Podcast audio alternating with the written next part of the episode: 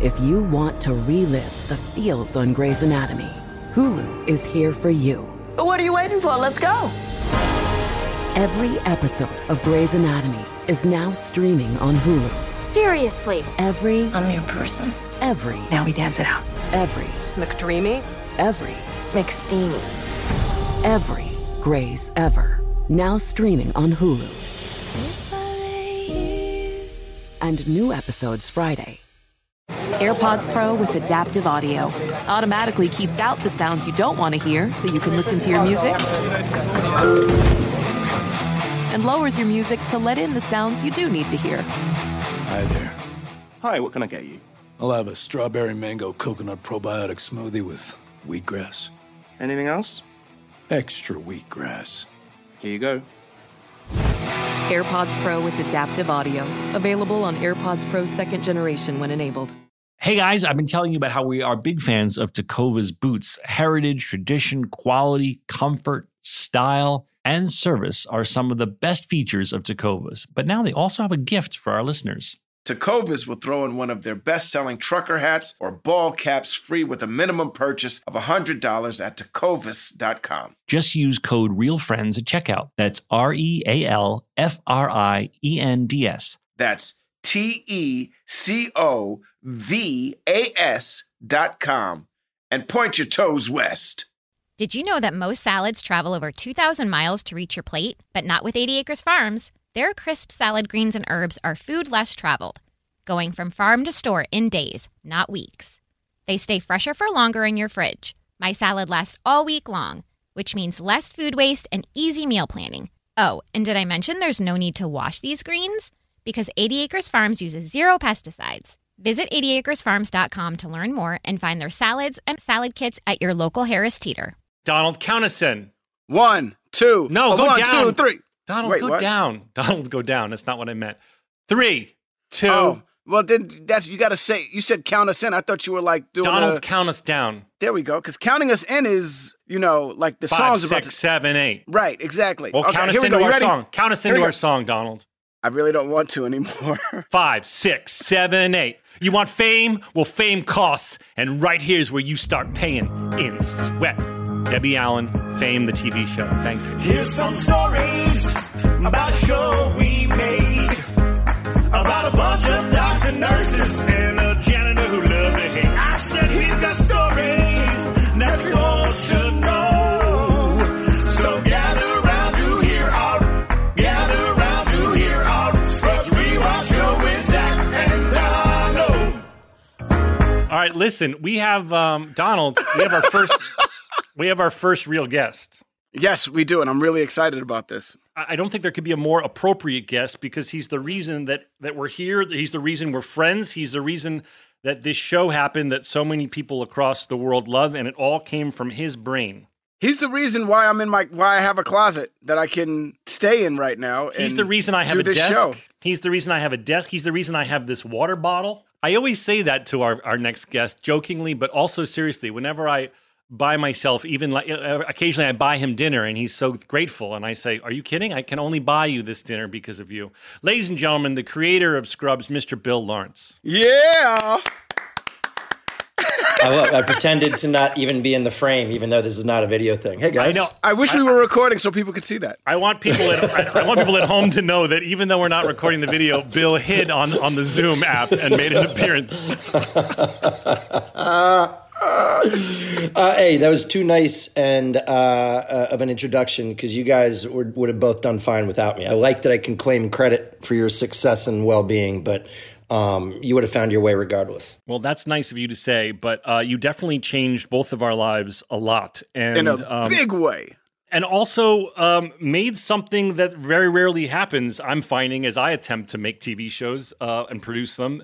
And something that went nine years and something that is a, a global success. And I guess the, the first logical question I wrote down uh, in my notes is how did, because I, if I was um, listening to this, I'd want to know how you came up with the idea. How did it, how did it, the, the seed come to you in the first place? Uh, you guys both know there was a medical advisor on the show named uh, J D, and he's the real J D. And uh, he's my best friend in college. He was a fuck up. And uh, are we allowed to curse on yeah, your podcast? Yeah, you can curse away. We're, ex- oh, we're explicit, nice. Bill. Go nuts. Let loose. He was he was a screw up. I went the other way. Um, and uh, uh, I used to joke with him because he was such a bad student that he went back to college to go to med school a second time. I mean, to pre-med a second time. So he get into a med school. And I said, my biggest nightmare would be waking up in an emergency room and having you standing over me and going, uh, hey, you're going to be fine. Um, and I just thought that would be a good T V show because we used to drink beers and he used to talk about how all these stories, especially the early ones, are ones straight from his life, you know, worrying that his friend sewed a piece of gauze up into somebody, fallen in love with a different girl in his residency program who he's now married to. Uh, he's a real guy. It's more relevant than ever because he has become the Kelso at uh, a Kaiser hospital in Los Feliz, and he's there running their COVID virus command center today as we speak. Oh, yeah, I wow. saw that you tweeted something about that. Uh, so tell us, like, because you're you must you're still best friends, so you must be in contact with him as he's dealing with all this COVID insanity, right? Yeah, he's super pals. He um he's a heart surgeon and a cardiologist. He He still does speaking engagements, sometimes the real J D, but he goes by John. So, people, you know, he he put out a tweet the other day saying, hey, to all the uh, doctors and nurses, you know, that work with me, I'm really proud. And uh, I said, hey, is the real J D? He married the real Elliot, and he's out there fighting the fight. And it became viral on a news story and stuff. In our basketball game that Donald has played in before, and in this episode, you can see that Donald can play ball. J D played in that game and he tore his rotator cuff, so he can't be a heart surgeon as much because it, you know, aggravates his injury. So he took the Kelso job the same way Doctor Cox took the Kelso job late in life, and he runs the whole hospital in Los Feliz. That it. said game you speak of is probably the uh, roughest game I've ever played in in my life. Jaws being broke, noses broke, yeah. oh, they, ankles it's a bunch, twisted. It's a, it's a bunch of dumb comedy writers too, man. It's oh sad, my it's gosh, sad. It's violent. It's serious. It's so vi- It's violent, dude. It's violent. It's, it's a lot older now, Donald. We're all, I mean, we're the old guys now, and there's a, a wave of young guys. My son plays Will, and I sent Zach a video of Will dunking the other day, and I was so excited about yeah, it. Yeah, Bill and sent I, me a video of Will dunking. He's like, you have no idea how proud this makes me. It has to be awesome. Donald, Donald, Zach doesn't understand, as a, you know, it's like to see somebody dunk. I, I didn't even get a response. So Zach's like, oh, yeah, he's throwing that round ball into the hoop without uh, By the way, go. if you if you had sent me that kid singing Bring Him Home from Les Mis, I would have cried. You would have lost your mind. You would have lost your mind. Oh, my yeah, God. By the way, dude, Zach would have been, I am so proud of Will. Oh, my God. I would have had it on repeat. I literally would have just been playing Will singing Bring Him Home. Bill, when, when you were younger, could you dunk? Did you I ever could not. Dunk? You could no. not dunk. You were Can never you dunk, I got, I got, When I was younger, I could, but I, when I was a lot younger. Yeah. And a, a lot Donald, Will does it. Will does it now aggressively. It's pretty cool. That's awesome. Like on the spin move, on the break. Uh, he can do it off the dribble, and he can do it off an alley-oop. He's he's has trouble still gripping it. He's Why are you guys speaking hands. Latin right now? I have no idea. um, he tries. Bill, he tries. I, I wanted to go back to um, J D, the real J D, for a second, because I remember mm. back in the, when we first started, he had a pager, and um, and they would literally he'd be at the hospital advising us. So just for those of you who don't know, a medical advisor on the show is obviously showing us everyone, the extras, Donald and I, all the doctors, how to how to look like we know what we're doing, and, and this is how you do this, and this is what you'd be doing in this particular situation. And and this was still in the, in the era of the fax machine. And I remember J D would, he'd be talking to us and saying, yeah, hold it like that, do that. And then he'd get a page, and then he'd go receive a fax, and he'd look down at the fax of someone's E K G, and he'd be like, uh, I should probably get going. Yeah, you know, he used to joke about that, that he liked the gig with us so much more than his real gig.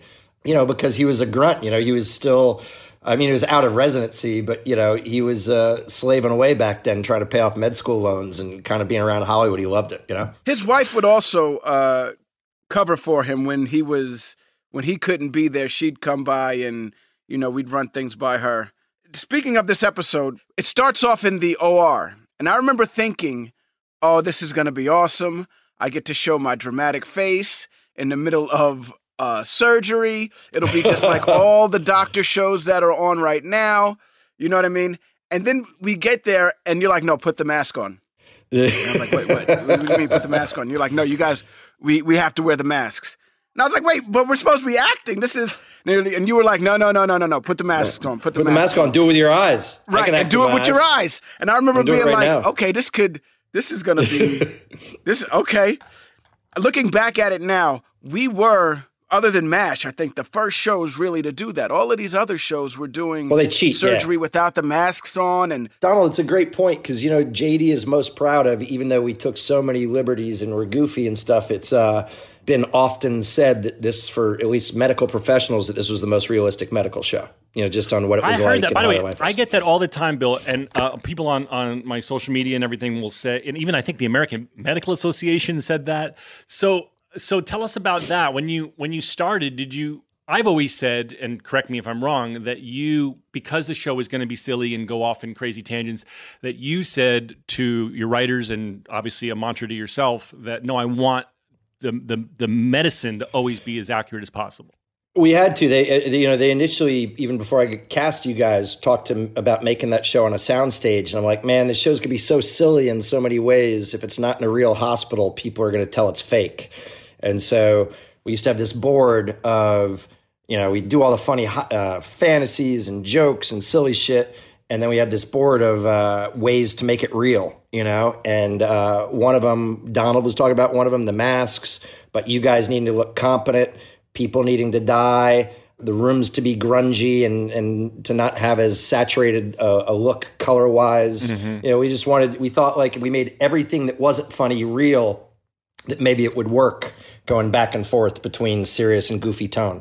You know, I heard Donald talking about that in your other episode about how the, the colors didn't pop and everything looked kind of dank and, you know, and disgusting intentionally. When, when you um, came off, you were coming off of Spin City, for those of you who, who don't know. Right, I was um, going to ask, should we go through, I mean, not that you want to sit here and discuss your resume or anything like that. Wanna, no, right. Yeah, he would. He'd love to. We gave well, a little story about what we were doing before Scrubs and how our life changed before Scrubs.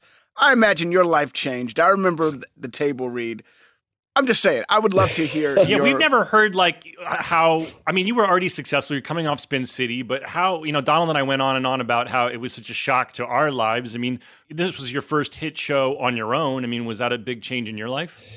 Yeah, you know what? I had had such a weird experience on Spin City that I was partnered up with an iconic star from my generation. You know, I, I, you guys were so kind to Mike Fox when he came and guested on the show, but that was such a surreal experience for me writing for, for Mike. You know, it was like the back to the, the guy that I grew up with. Th- this particular experience, um, even before I met you guys, I was like, all right, you can't have any expectations. There's no huge movie star doing this. You guys have probably heard me say before, I decided to treat this whole thing like, all right, I wrote the script. No one's ever going to make it. Uh, uh, they're going to let me shoot the pilot. It'll never be on. The show's going to be on. It'll never last a whole season. So I'll make the janitor an imaginary character. You know what I mean? Uh, oh, it lasts a whole season. It'll never be on a season two. And so to me, that kind of protected me.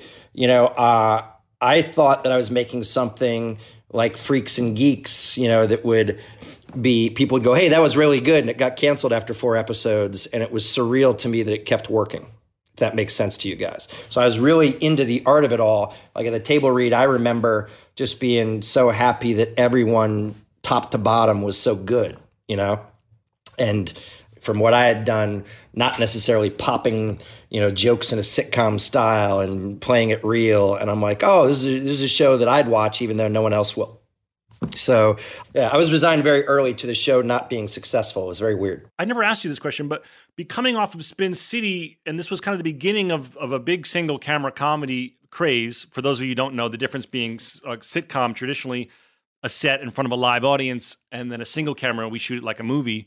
Was there any pressure on you to make this idea you had a sitcom? Uh, and did you have to fight? Yeah, they, uh, the best thing that Spin City bought me was the financial and professional security to what happens in television often is you'll create a show.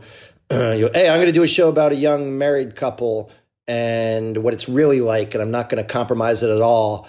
And then you'll go sell it to a network. And when you come out, you're like, all right, it's the same show. I mean, we have a kid that's six that speaks like a thirty-year-old, and I do have superpowers now. But otherwise, otherwise it's like the exact same, right? And so with this show, when I said I was, I was so convinced it would be a failure, Because like early on, A B C were like, hey, that show's interesting. What, maybe the Doctor Cox character should be married, and we'll just, it's a sitcom. We see him at home. We see him at work. I'm like, yeah, I'm not going to do that. And it was never really an issue for me because I was so convinced that this would never work anyways. I just wanted to stick with what I thought would be cool, you know, and would, would work. Mm. So the there was a lot of pressure. The, the only thing that this episode resonates in a huge way, because the president of N B C at the time was convinced that single camera comedy shows weren't funny. Um, and uh, so I'm like, I'm going to keep this show on by decorating it with every bell and whistle I can. So this is one of the last, I think there's only a couple more episodes after this that still have sound effects. Yeah. That's you something know? I wanted to talk about as we, Hold when up. we start going through the show. Just so we're clear though, who was the president of the network at the time? Zucker, Zucker was the president. What yeah. was yeah. Sassa? What was Sassa? Scott Sassa was very sassified. All right, so uh, this is the... Uh, Bill, Bill, in an episode that will have aired by the time this airs, because in episode yeah. two, we talk about the, the infamous time that Donald gave a noogie to Jeff Zucker, and he said, please, yeah. Donald, no. And yeah. um, and Donald... But my, but my I was, I, I always thought, at the time, I thought that Jeff Zucker was Scott Sassa's assistant.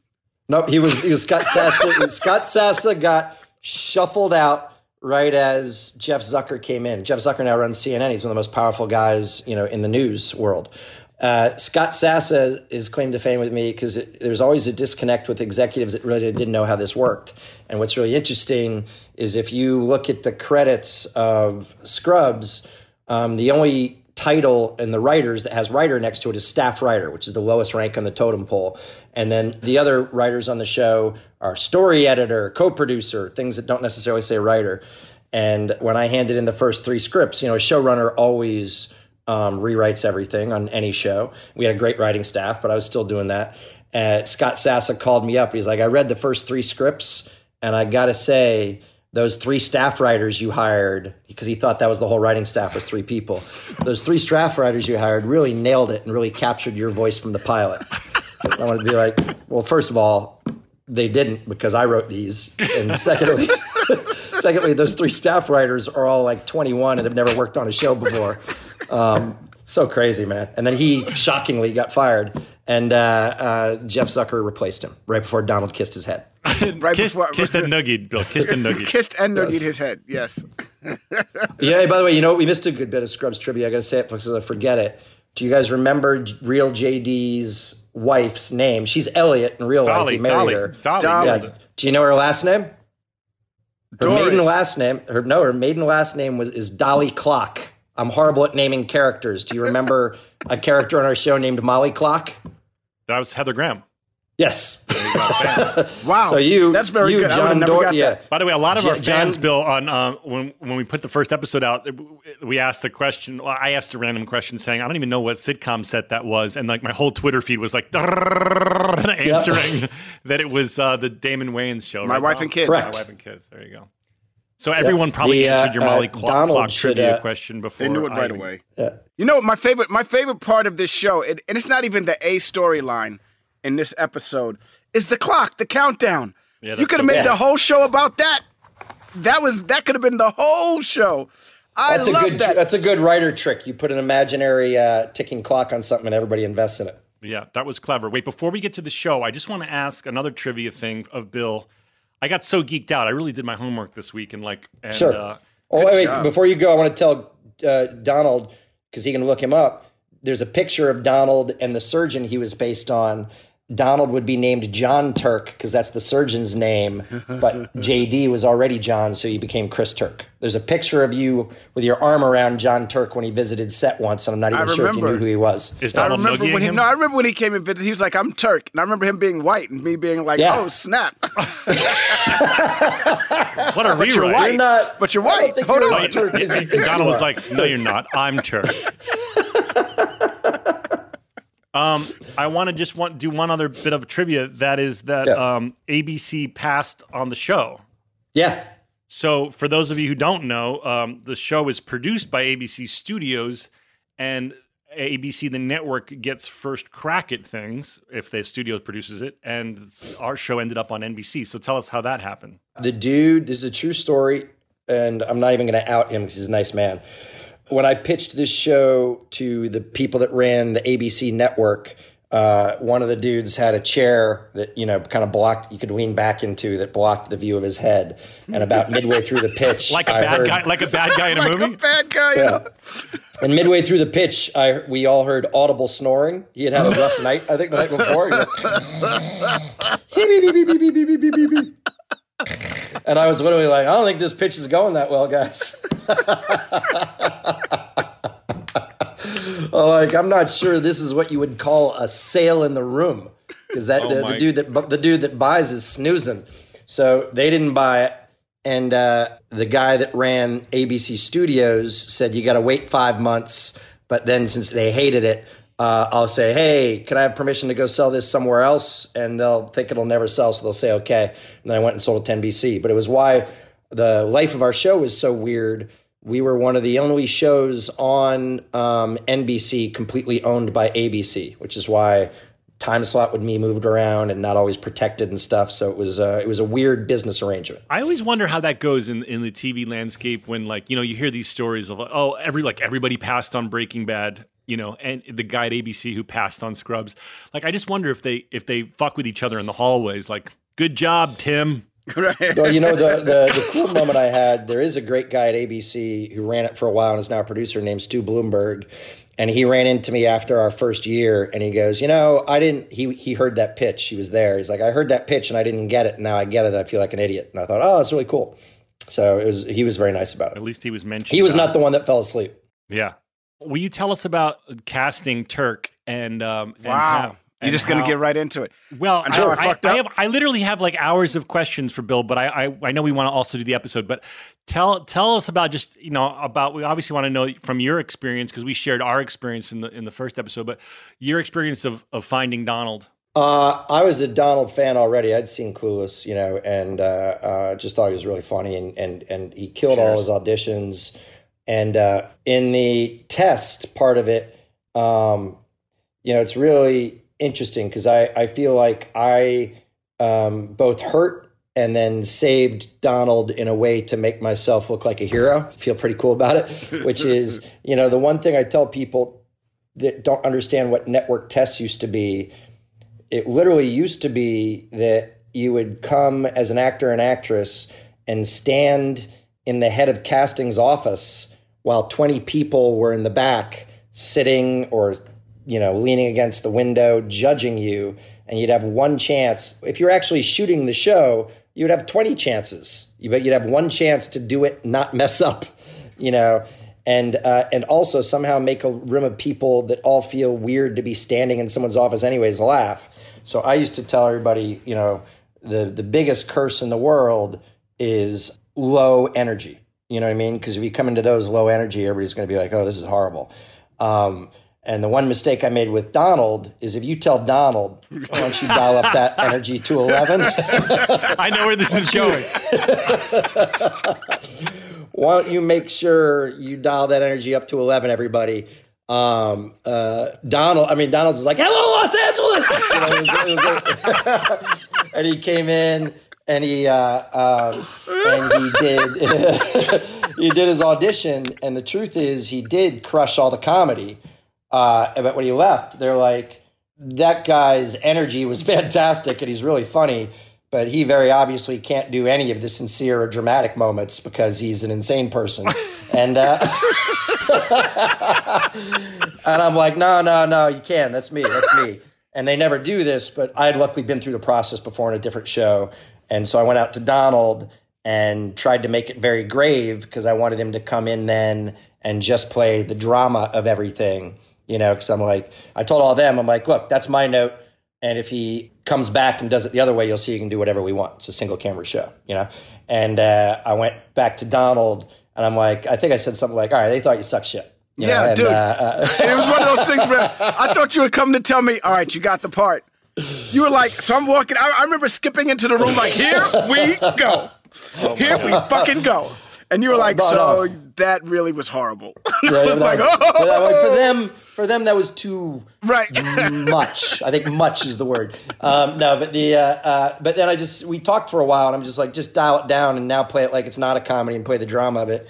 Donald came back in, and this is a, a compliment to his acting ability. He came back in, and then he did it as if he wasn't looking for any laughs or energy, and he walked out, I'm sure, shook by doing it again. And the second he walked out, the head of N B C casting, a guy named Mark Hirschfeld, was like, oh, I see it totally. He's got it.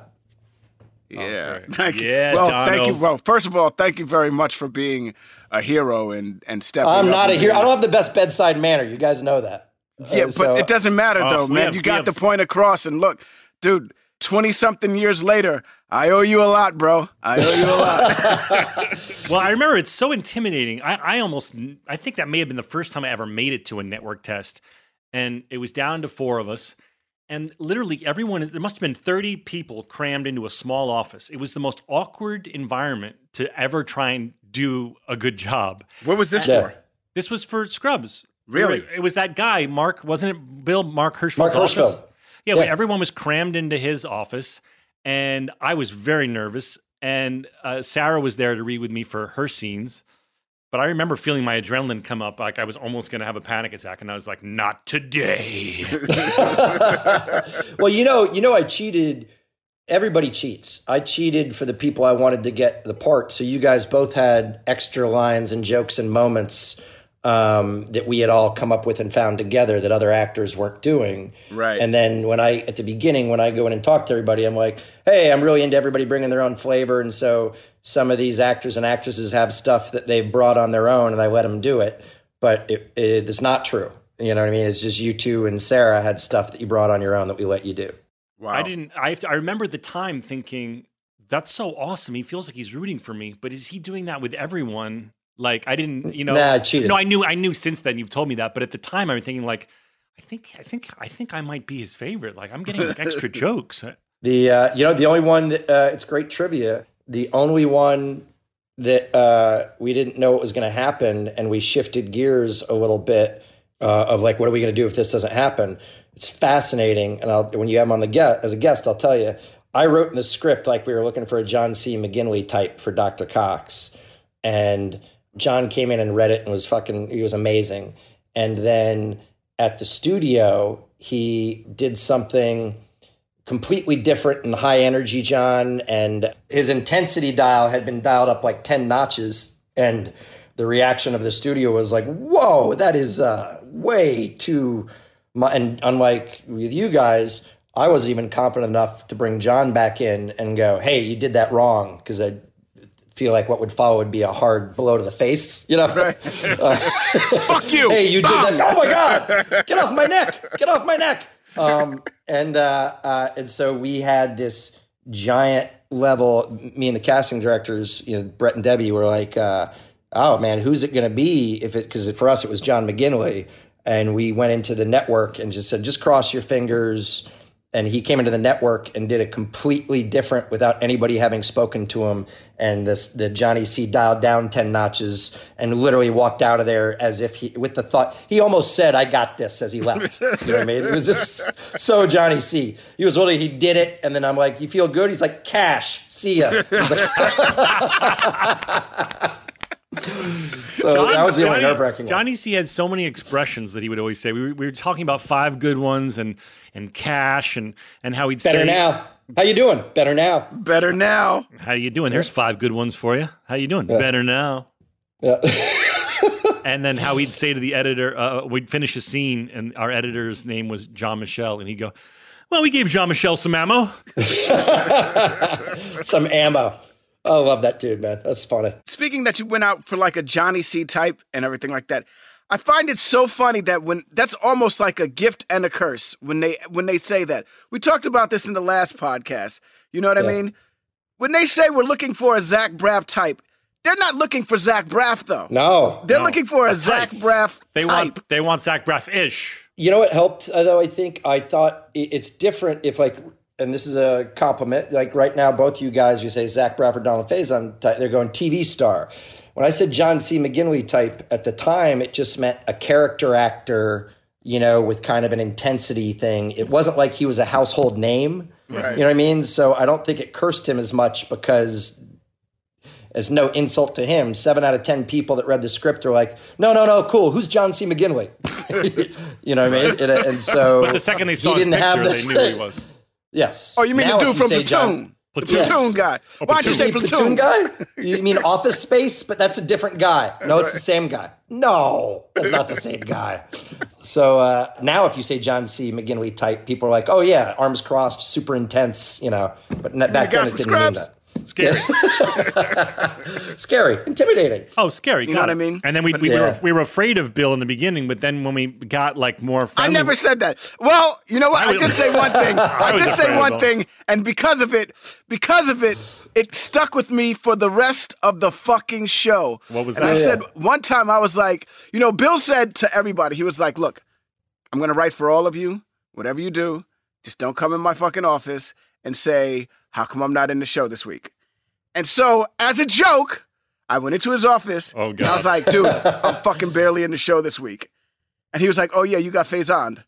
And that fucking stuck with me. But the rest, about do you that. Remember Faison, dude? Oh, my goodness. I totally forgot about that. So dude, it became a running. So Donald did that. And then for the rest of the show, when you were when you were light, when you barely had anything to do in the episode, people were like, oh, man, I got Faison. I got Faison. I remember the only two things I remember like that. I remember Faison, and I remember even saying to guest actors, um, see if you guys remember this. A guest actor would be like, I still don't think I nailed that line. I'm like, dude, I don't have time for you to Sarah One Morsey. You guys know what that is? Because Sarah, Sarah One Morsey. There's a song. Sarah One, one Morsey. Sarah One Morsey. She, she wants, wants one more when she's had seven. Five. Because Sarah, no matter how many takes she did, like she'd be like, the director would always be like, okay, Sarah, are you good? Can we move on? One more. One more. Just one more. And we'd all be like, Sarah. There's, there's Sarah. Something so good about a confused guest actor's face when I'm like, dude, I don't have time to Sarah One Morsey right now. They thought I was speaking like Klingon. It's gibberish. That that song had like a nice hook to it. She wants one more when she's had five. So, hey, you know what's interesting? I, I can uh, uh, I remember something, Donald, about someone choosing a take in this episode. I wish I could remember who said it. It might have been um, Neil Goldman because he was up on set. But it's in the cut, and I didn't have it in the initial cut. And he said, there's one take where Donald comes in and says, uh, does has anybody seen my keys? How about my wallet? That he says, how about my wallet, like Chris Rock? Yeah. He's like, you got to put that one in. How about my wallet? How about my wallet? And I, I literally went back to the cut. I went back to the cut, watched that master, and you're like, how about my wallet? And I'm like, Donald, was that Chris Rock inspired? I wanted to ask you. No, it's probably Eddie Murphy inspired. I was, yeah, yeah there, that's, uh, but it was it was funny as sin, man. How about? There's, well, there's. There's that one, and the one that we li- used to laugh at all the time from this episode is, I tried to discover a little something to make me swear. I remember we laughed for days about that. You're really funny in this episode, I wanted to say. Yes, you are. Tecovas are one of my favorite boot brands. They're bringing a fresh perspective to heritage boot making. So they've carried forward all the time-honored traditions and quality you find in a great pair of cowboy boots. But they've made some innovations in comfort, style, and service. These boots are Austin designed, Texas tested, and handmade down in the boot-making capital of the world, Leon, Mexico. Whenever I slip on my Tecovas boots, I feel the cowboy magic, Donald. They're tough enough for getting dirty, but classic and stylish enough for a night out on the town. If you ever wonder if you can pull off cowboy boots, you should pull on a pair of Tecovas. You'll see. They'll become your new favorite footwear. Cowboys knew what they were doing when they invented Western wear. If you can't make it into a store, Tecovas delivers the most premium quality and most comfortable Western goods right to your door. Visit tecovas dot com. That's T E C O V A S dot com and point your toes west. As a special opportunity for our listeners, Tecovas has said they will throw in one of their best-selling trucker hats or ball caps for free into any minimum purchase of one hundred dollars on tecovas dot com. Just use code REALFRIENDS at checkout. That's R E A L F R I E N D S. It's about a thirty dollars value, and they sell fast, so there are always new styles and looks. Again, for a limited time, just enter code REALFRIENDS at checkout to add a free logo hat to your order as a one-time gift from Tecovas, only at tecovas dot com. This show is sponsored by BetterHelp. What's the first thing you do if you had an extra hour in your day?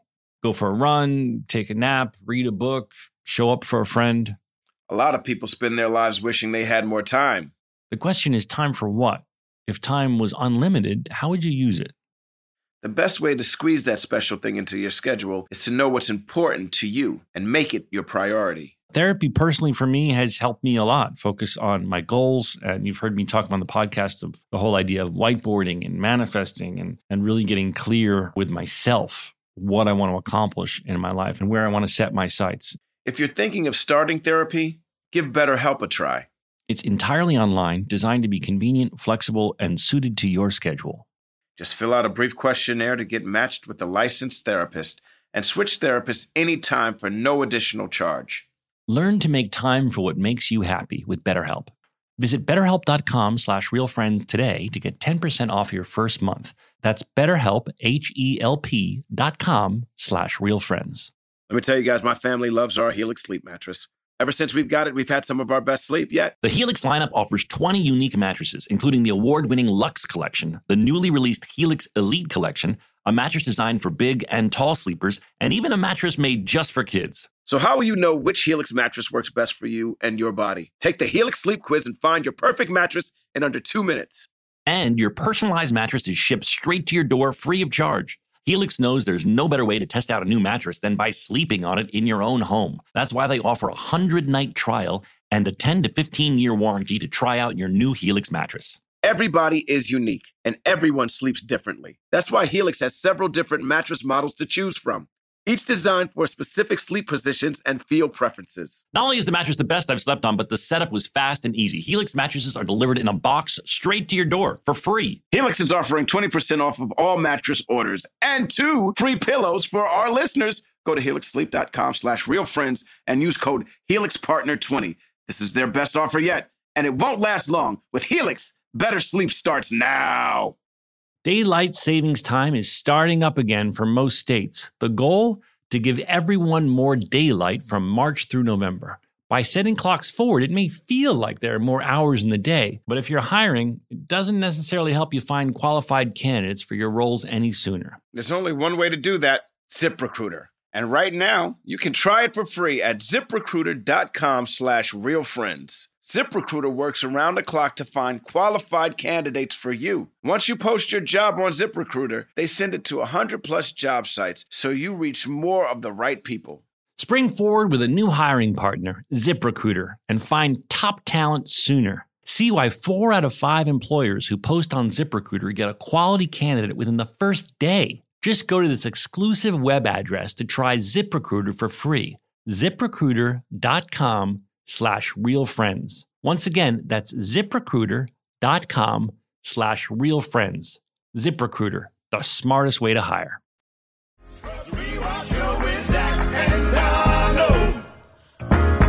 Now that we're talking about the episode, I was going to yes, say that. We can segue to the this episode. This is episode three, uh, My Best Friend's Mistake. And first of all, as a show, caught our stride, I feel like, in this episode. Now, the next episode that's after this is uh, My Old Lady, and I think that's the third episode we shot. But this episode aired before My Old yeah, Lady, if I'm it. correct. Bill, yes. why why, why were Donald and I, you'll have the answer to this, both Donald and I forever have always said, oh, one oh three was the episode where we lose three patients, and it was kind of like a good hitting our stride moment. And then both of us this morning went to go rewatch the show, and we're like, oh, one oh three is not that. Did they switch uh, around? I'm almost positive, but I got to go look. The pilot and the next one or two were directed by Adam Bernstein. Yeah, I can help you out because Joelle, and, our amazing producer, made a note here that I. she said, I read this was originally supposed to be episode two, this one. It wasn't that as much as, because we fixed that in scripting stage. They wanted me to repilot, and I wrote episode two that you guys talked about. And then Adam didn't want to go away for a week and come back. So he was directing two episodes in a row. I think we cross-boarded even a little bit. I can't remember. I'll have to check. And then Mark Buckland directed The My Old Lady uh, after this, even though it was the third episode. We were going to split them up. Oh, okay.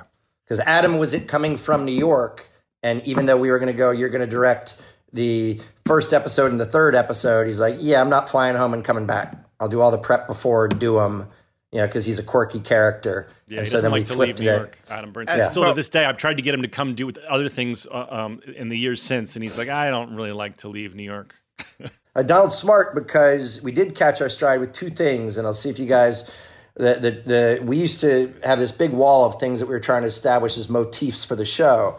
And uh, this one was we had a super long discussion. The reason we did that runner about how important music was going to be in this show. Yeah. And so we're like, we're even going to make a song travel around the show like a virus. And, you know, that'll be the start of how of cueing people in that music isn't just background in this show. It has huge importance. Yeah. You know, uh, the song that we chose, I'm So In Love With You, you know, just give me a little, it was, it was specifically about what was going on in those scenes. It wasn't just a viral song. And we were trying to train people to go, oh, I'm supposed to listen to the words of the song too, because they're about what we're actually doing. And then the second thing, which is why it was important that Bernstein was there, was, was when we first discussed uh, that the camera is a character. And it's the first time we did a cowboy switch when Zach's running to meet Elliot, that a stuntman dives and takes a face plant, and the camera doesn't just cut; it goes around looking for him like it's a like it's an actual character. Where'd he go? You know, and then Zach gets up like this. So the, yeah, and so the, the, if there was a thought bubble, you could have almost looped in the camera going, "Where'd he go?" And yeah. Uh, uh, yeah. And so those two things kind of set uh, a creative course for the show in ways that, you know, we kind of ran with after this. Yeah, I didn't remember this one so much. And then as I was watching it, I was going, wow, there was there's a lot in this episode that are little moments that stuck with me forever, like the friend zone and and the, the timer, the, the, the creative timer clock thing every time I see Sarah and uh, and Donald. Uh, you know, there's a lot of things that were that were used throughout the show, too, that, that are established here. Like it's the first time we see Donald playing basketball. And, and you looked very good, Donald. You looked very fit. I I, yeah. I wish I could get back into that shape you again. You can, Donald. You just tw- eat no. too much shit. D- well, twenty-six years old body compared to a forty-six-year-old body is a big, big, big, oh. big difference, man. Well, my, I really, I took notice that you looked fire. Well, I, and I, hear, uh, I'm going to a... accept and receive that. And Thank so did you. Rob Maschio. He like, Rob Maschio yeah, had oh, some Rob abs. Can't watch. And he had, and he had black hair. Uh, that was undyed. The, uh, uh, the, uh, uh, I got to tell you, man, so this is one of the things I get mocked for. Uh, why this episode stuck in my head was we, we all have those things like, remember when you you share something with friends that you wish you hadn't, or or you're drunk and you say something st- it's a shiver story. When you think back, you're like, oh yeah, so, like Donald giving a noogie to Jeff Zucker. Yes. So one of mine, and in writers' rooms you tell personal stories, was in a fraternity. Uh, really, I was in a fraternity? Yeah, no, I was. And uh, uh, in Wait, college, Bill, you were in a fraternity? Yeah, no, I swear. Oh, okay. the uh, uh, in college, we were all drinking and hanging out, and uh, I was a little buzzy, and I had a hometown girlfriend, and um, you really think you can go and you care that much about her? And I said, and it haunted me for the rest of the year. They tortured me. I said, uh, dude, I miss her so much it hurts sometimes. And that became one of the memes from this show. You know what I mean? Because the mental... the I gotta tell you, of all the memes and, and anything I I get gifts I get sent, um, I miss you so much it hurts sometimes is one of the most common, and, and well, that's it's so relatable, and that's it's in this so episode. relatable. It's, it's also, by the way, the core of how to use. Uh, you know, I said, look, voiceover can be a crutch comedically because it's so easy. And when I teach, like at the Writers Guild, they're like, "What do you mean? How?" I'm like, "Well, the easiest way is to state a premise in your voiceover and then do the opposite. An example is just tell Turk how you feel without sounding like, you know, a girl for once. I miss you so much it hurts sometimes." You know, another one was when Elliot had the voiceover, or uh, uh, uh, is when Kelso spilled stuff on his face. Whatever you do, do not say the word splotchy. And I think J D, I think you said good splotchy, Doctor Splotchy. Instead of, why would you even say good splotchy? That's not even a word. Good splotchy, Doctor Splotchy. Anyways. All right, so I wanted to say at forty-nine seconds in is my first um, Muppet exit that I ever did in the show Scrubs, which which which I always thought of as was when I when I would just turn my head. I always I always laughed at how um, Kermit the Frog and all the Muppets with Sesame Street characters would always turn and then and then walk out, turn it and so, then hop uh, out. Yeah. So I uh, when I when I leave the uh, the viewing room here, I sort of do a side turn, and I I just kind of laughed. I think that was the first time I I tried out my successful Muppet exit. You used that also ever. You go. Yeah, it became yeah. well. It, it, it was it was a go-to. Bill, at one eleven, there's an exterior shot of the hospital that is never ever seen again, I don't think. And I noticed that it says something about women's on the top of it. You guys yeah, must I, have I didn't. Been, I didn't paint it out. You guys, we didn't have the budget at the time to be painting or no. to be painting things out.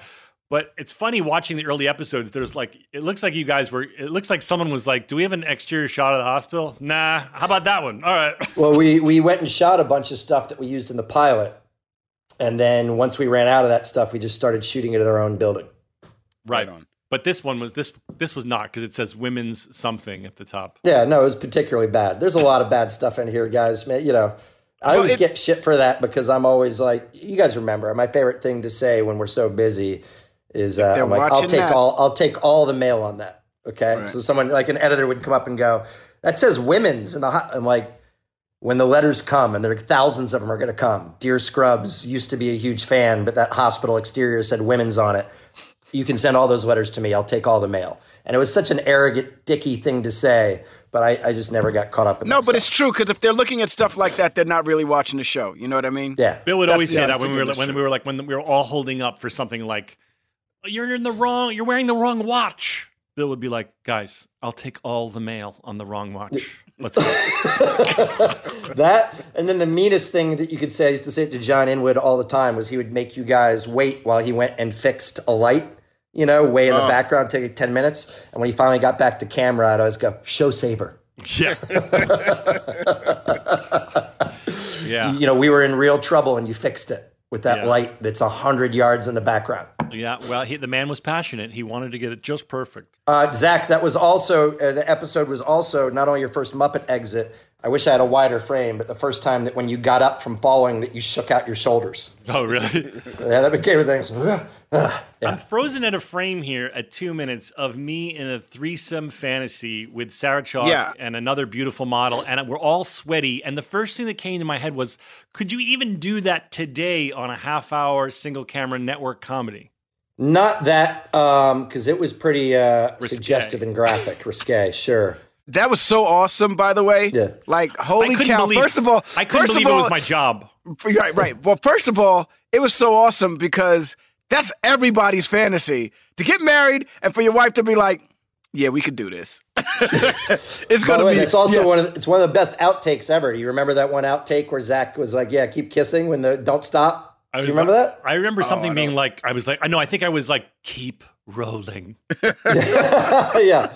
Uh, look, I've had this discussion a lot. There's tons of things on our show you couldn't do now correctly or incorrectly. Like the Todd is an interesting one, oh. you know, uh, and we used to say uh, like the Todd started in a way. I don't know if you remember, he was always in a banana hammock because I said, if we're going to do a young man's fantasies and see women scantily clad, Um, I think we have to see as much, if not more, ridiculous male nudity.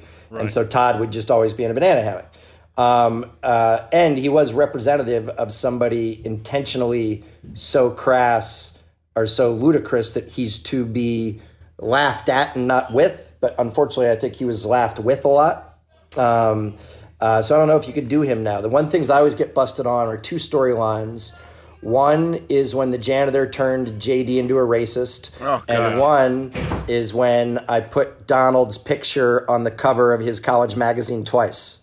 Do you remember when uh, oh, I said, like, your, your college was so happy to have oh, an accomplished, God. great black guy that, uh, you know, in their really white school that on their brochure, your your picture's there twice. Right, I'm on one end and the other end, yeah. They photoshopped you in twice just to look like a P C college, you know? Well, I noticed um, that. I noticed that there are a lot of things, and this is just how, how time has gone. First of all, the show's about sexual harassment, which is very... Uh, this episode is, very, is yeah, because yeah, Sarah's being very dominant harassed. right yeah. now. One of Hollywood's biggest movie uh, makers is now in jail for doing horrible, horrible, horrible things, right? Yeah. But we're touching things like that that are kind of untouched. Like, you can't touch these things now. These things that we were doing in the show back in the day, some of these things, networks would be like, no, no, no, no, no, no. Let's stay away from that. Let's stay away from uh, that. They'd be, they'd be so careful. I think as Bill said, um, for some, for better, we've we've evolved, and we probably wouldn't make some of those jokes today. And in some, I wonder if, in this example with the sort of sexual, sweaty threesome fantasy, I'm just surprised, Bill, that you got it. I mean, I knew you wanted to push the envelope of what the show could be. I'm just, I just wondered, like, even in now in two thousand twenty, if in a in a primetime network comedy, if you could do a sweaty sex threesome joke. No, look, uh, I want to answer two things, because what Donald was saying, you know, was interesting. We talked about it a lot, because I don't know if you remember in this episode, The Resolve, is that would have been a completely different story if Doctor Cox or a uh, younger male was calling Sarah sweetheart and the boys sport. Uh, but we were kind of anticipating something. We talked about it. Kelso was of a different generation. He was older than all you guys. He called, he was definitely an old school dude. You can never say these things are innocuous, but it was a time in which at the end, John C. McGinley talks to Sarah and goes, if you're going to get mad uh, about some quasi term of endearment, you know, from an old out of touch dude, you know, your life here is going to be a lot more complicated than it has to be. And she took the lesson of picking my battles, you know? So to Donald's answer, I think it's a story you can maybe still do if you're talking, although we've now moved twenty years away from that. At that time, we were going like, hey, here's a guy in his mid to late sixties, you know, that is without a doubt of a generation. I got in so much trouble when he, Kelso said to a male nurse, you know, oh, you're wondering why you don't get respected? It's because you're doing a woman's job. Mm-hmm. And our intent was that Kelso is so out of touch that he would say that, mm. you know what I mean? And then the complaints I got from Nurses Association, got letters and stuff, true, uh, were how could you have a character saying that when it's such a problem that characters, that people out there, especially from that generation, believe that and say that. I'm like, right, it's real. He's the bad guy on the show. And there's a nursing shortage, so like, don't discourage yeah. people. Yeah, he's the bad guy on the show. He has those thoughts. And in a good way, I think Kelso evolved. Um, and, uh, and to Zach's question, it comes all under the heading, and it's not just with those two girls, which was a joke, and obviously a joke about some, you know, young male fantasy. Um, but this is for both of you and for Sarah and for Judy. When I said the show has to be real beyond the goofiness, uh, the, what we fought about more than jokes was about when we would have sex scenes. You know, and it was really important to me, not in a lascivious way, that they seemed, they didn't seem like a T V sitcom kiss where everybody goes, woo! And some of the romance scenes between Zach and Sarah and Donald and Judy and even Johnny C. and my wife, which still turns my stomach a little bit because I had to see it. You did were, it. Um, you did I, it. I, I, I had to kiss Krista so early, and I was still in the terrified of Bill phase. And um, it was an early episode. I don't know what, probably five or something. And I had to make out with Krista. And I remember being like, this is the craziest job. I'm about to make out with my boss's wife for him. Yeah. I still have that on a loop at my house. It's awesome. Oh, horrible. It's, no, yeah. I mean, it's super sexy. I'm really grateful for oh that. Oh, my gosh. Oh, my gosh. Uh. No, but my point is, did you didn't you guys think you were doing fairly racy sex scenes? The yes. two of you oh, for absolutely, for, absolutely. Yeah, for I, throughout the whole show. T V. I mean, I can't remember that big famous one that Sarah and I did with the pizza. I remember that being like, I can't believe they're gonna put they're gonna put this on T V. This is gonna be censored. And all my stuff with Amy Smart, I remember being like, they're gonna air this. Like, yeah. I was really excited about, and not in that way, but like when Judy and I would do scenes together. It I was it really felt like we were a couple when watch when I watched it. You know what I mean? Because that's how I don't know. That there was just something that was really. Uh, uh, uh, we she and I had great chemistry. I feel like, and you guys because were awesome. of that, and because of that, I, uh, you know, when I watched her stuff, that's that's what everybody hopes for when they do romantic stuff, that the audience believes it. And if the audience doesn't believe it, well, hopefully I believe it. You know what I mean?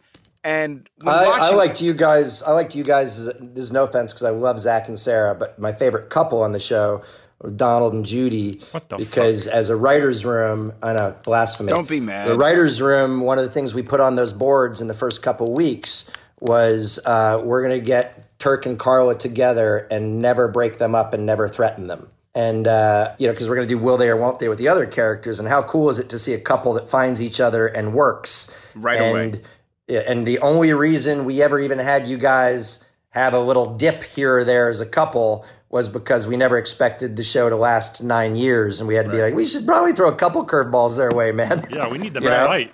Looking back at it now, it's the per- it's perfect.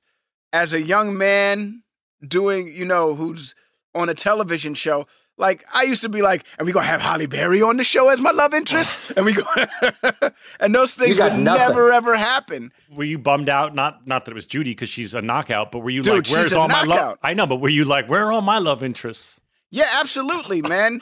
But when you look back at the storytelling, when you look back at at at uh, the relationship that those two have. Like, I can't post pictures of my wife and I because people are like, that's not Carla. Yeah. I, mean, well, I, I get hit, by the I way. I can't post pictures uh, so, of me hugging a- anyone because they're like, why aren't you hugging Turk? Right. That's the, that's the other one that comes up. I'll be like, here's a lovely picture of me and my family. And they'll be like, that's not, where's J D? Where's Zach Braff? People, people hit me all the time, too, with how, and we tried to do it, you and Judy reacted, you know, T V is a world in which a wife has her hands on her hips and is frustrated with a husband, or the husband's like, you know, you're crazy. Right. And even when we sent you guys in crazy stories, one of my favorite scenes was, uh, it's in a later episode, but when you guys find out Judy's pregnant before she does and you're going to tell her, and, uh, and everybody knows but her. And, you know, the cool thing about your characters is that Um, you, when, the, when it comes to a comedic peak, and we did this a lot, you admit fault. And then, um, she, instead of punishing you for it, says, ah, who gives a shit? We're having a baby. You know what I mean? Right. And that's not often how real couples work. So it was a couple to aspire to. Yeah. Right.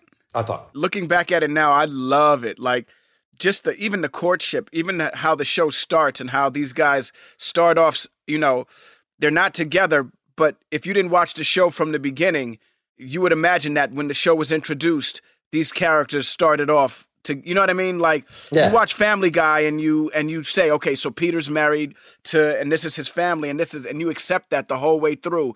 There's no need for an origin story or anything like that. And that's how I feel it is with uh, Carla and Turk. There's no need for an origin story.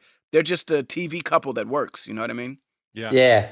I was, look, I was thinking about this because uh, get, taking it back to the episode, like the way Zach was doing cool things in freezing frames, I was trying to remember minutia for you guys. And the only the Turk and Carla minutia I remember was the scene in which you two are going to hang out and watch Fletch.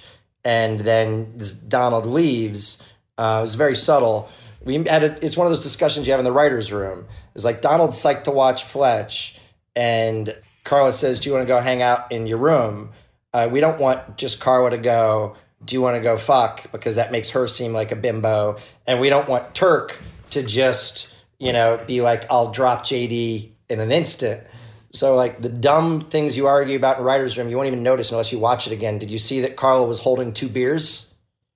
So like when she goes that. to you, go look at that again. She goes, uh, you're watching Fletch, you know, and it's funny when we do all the lines. She goes, hey, you want to go hang out in your room?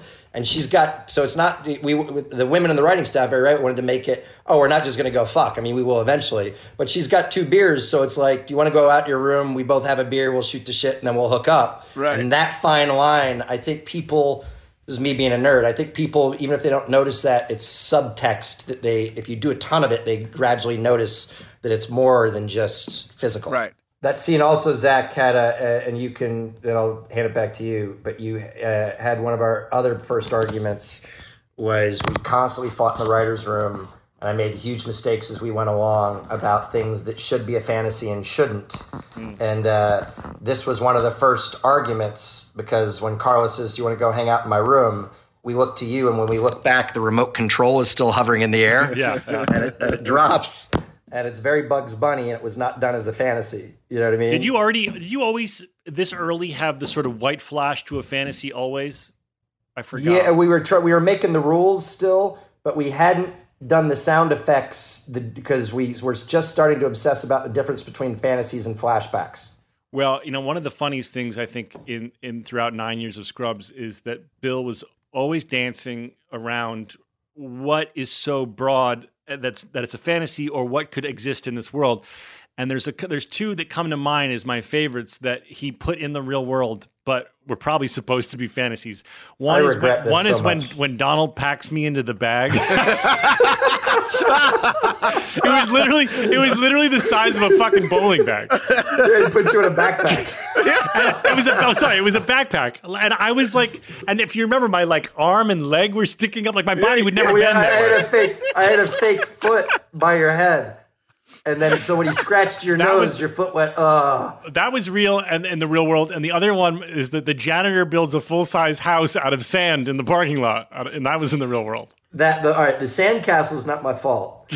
Because the sandcastle, the gag, you know, it was written like it was real in the script. And we thought it would be a sandcastle like the size of, like, you ever see a kid's playhouse, like outside? Yeah. Right. Something you could actually build. Right. And our... Uh, when I showed up, I drove, uh, I tried to drive to my parking spot that morning and the parking lot was closed. I remember going, uh-oh. And then I rounded the corner and there was It's like a, Spinal Tap, the opposite way. There was a sandcastle as big as my home. I'm like, oh no. Well, that's, and we can't say it's a fantasy because I think he, he lived there for most of the episode. He just kept yelling at people. Tecovas are one of my favorite boot brands. They're bringing a fresh perspective to heritage boot making. So they've carried forward all the time-honored traditions and quality you find in a great pair of cowboy boots. But they've made some innovations in comfort, style, and service. These boots are Austin designed, Texas tested, and handmade down in the boot-making capital of the world, Leon, Mexico. Whenever I slip on my Tecovas boots, I feel the cowboy magic, Donald. They're tough enough for getting dirty, but classic and stylish enough for a night out on the town. If you ever wonder if you can pull off cowboy boots, you should pull on a pair of Tecovas. You'll see. They'll become your new favorite footwear. Cowboys knew what they were doing when they invented Western wear. If you can't make it into a store, Tecovas delivers the most premium quality and most comfortable Western goods right to your door. Visit tecovas dot com. That's T E C O V A S dot com and point your toes west. As a special opportunity for our listeners, Tecovas has said they will throw in one of their best-selling trucker hats or ball caps for free into any minimum purchase of one hundred dollars on tecovas dot com. Just use code REALFRIENDS at checkout. That's R E A L F R I E N D S. It's about a thirty dollars value, and they sell fast, so there are always new styles and looks. Again, for a limited time, just enter code REALFRIENDS at checkout to add a free logo hat to your order as a one-time gift from Tecovas, only at tecovas dot com. Let me tell you guys, my family loves our Helix Sleep mattress. Ever since we've got it, we've had some of our best sleep yet. The Helix lineup offers twenty unique mattresses, including the award-winning Luxe Collection, the newly released Helix Elite Collection, a mattress designed for big and tall sleepers, and even a mattress made just for kids. So how will you know which Helix mattress works best for you and your body? Take the Helix Sleep Quiz and find your perfect mattress in under two minutes. And your personalized mattress is shipped straight to your door free of charge. Helix knows there's no better way to test out a new mattress than by sleeping on it in your own home. That's why they offer a hundred-night trial and a ten to fifteen year warranty to try out your new Helix mattress. Everybody is unique, and everyone sleeps differently. That's why Helix has several different mattress models to choose from, each designed for specific sleep positions and feel preferences. Not only is the mattress the best I've slept on, but the setup was fast and easy. Helix mattresses are delivered in a box straight to your door for free. Helix is offering twenty percent off of all mattress orders and two free pillows for our listeners. Go to helix sleep dot com slash realfriends and use code helix partner twenty. This is their best offer yet, and it won't last long. With Helix, better sleep starts now. Hey guys, it's Ray from the Bobby Bone Show here to tell you the national sales event is on at your Toyota dealer, making now the perfect time to get a great deal on a dependable new S U V like an adventure-ready RAV four. Let's go! Available with all-wheel drive, your new RAV four is built for performance on any terrain, from the road to the hills to the trails, all over. And with plenty of passenger and cargo space, plus available tech like wireless charging, and your entire crew can stay connected. Or check out a stylish and comfortable Highlander with three spacious rows of seating up to eight passengers, yeah. And with available features like the panoramic moonroof, you can sit back and enjoy the wide-open views with your whole family. Plus, both RAV fours and Highlanders are available in hybrid models. So no matter your style, you can drive efficiently and save on gas. Visit your local Toyota dealer. Check out amazing national sales event deals on RAV fours, Highlanders, and more. Visit buy a toyota dot com. That's buy a toyota dot com. Toyota, let's go places. If you want to relive the feels on Grey's Anatomy, Hulu is here for you. What are you waiting for? Let's go.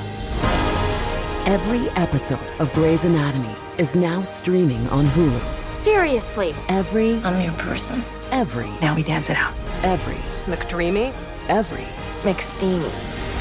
Every Grey's ever. Now streaming on Hulu. And new episodes Friday.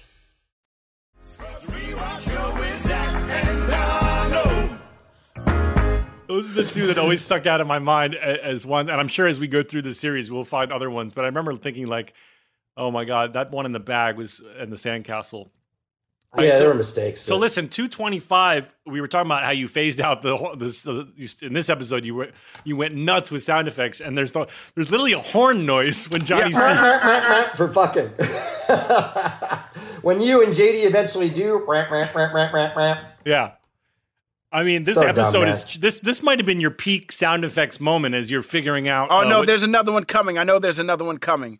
But this there's one has one. the this one has the ear flick noise, and also pretty much like any time Johnny C moves, it's whoosh, whoosh, whoosh.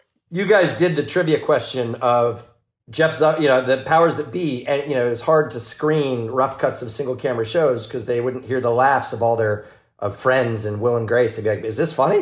And I thought it was funny. I hated those sound effects so much. Did you guys do the trivia question of the one sound effect that stayed all nine years?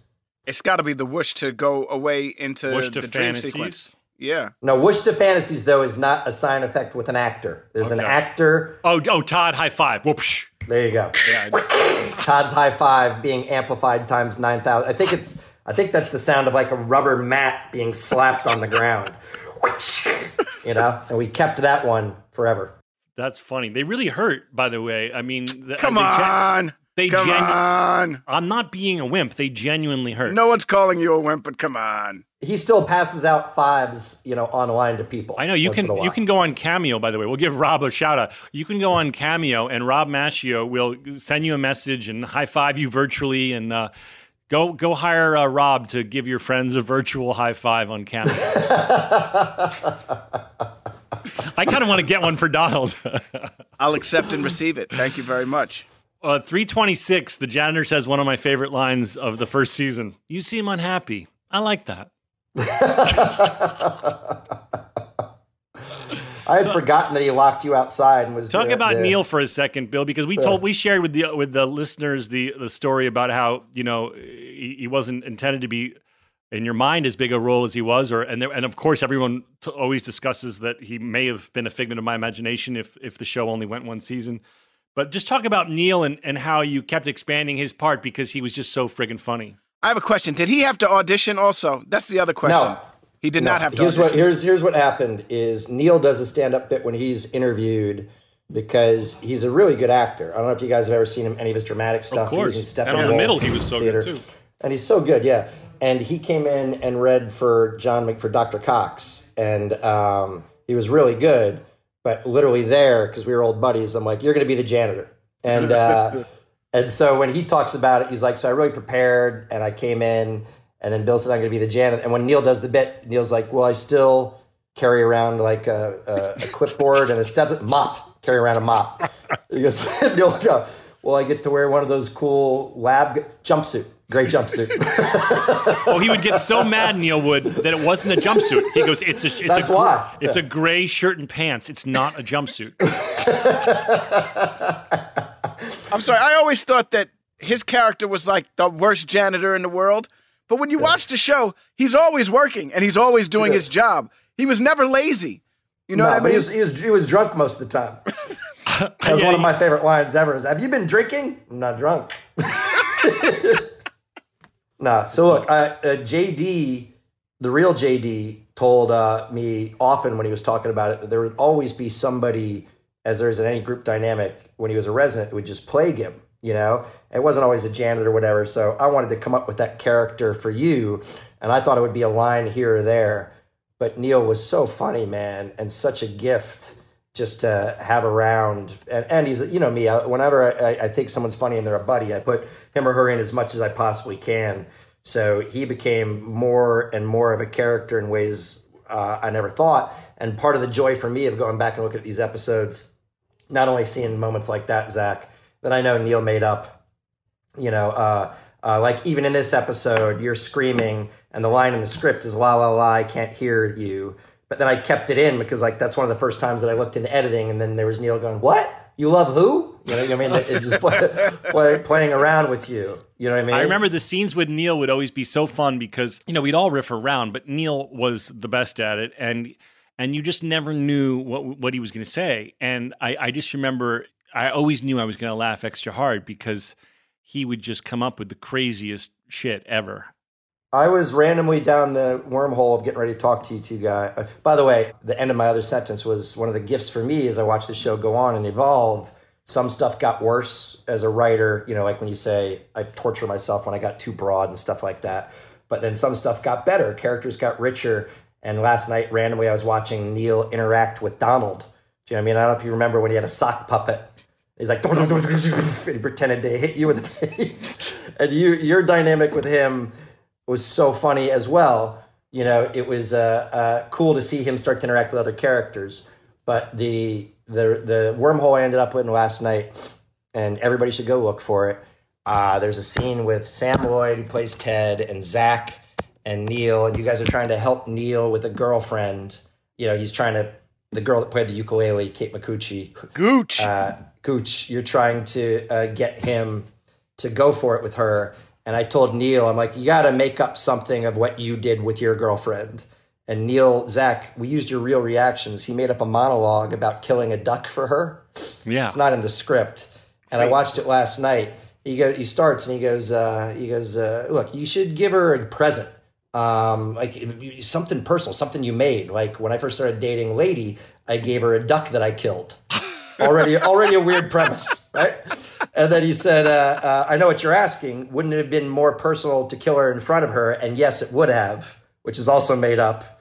And then he goes, but the duck and I were driving over.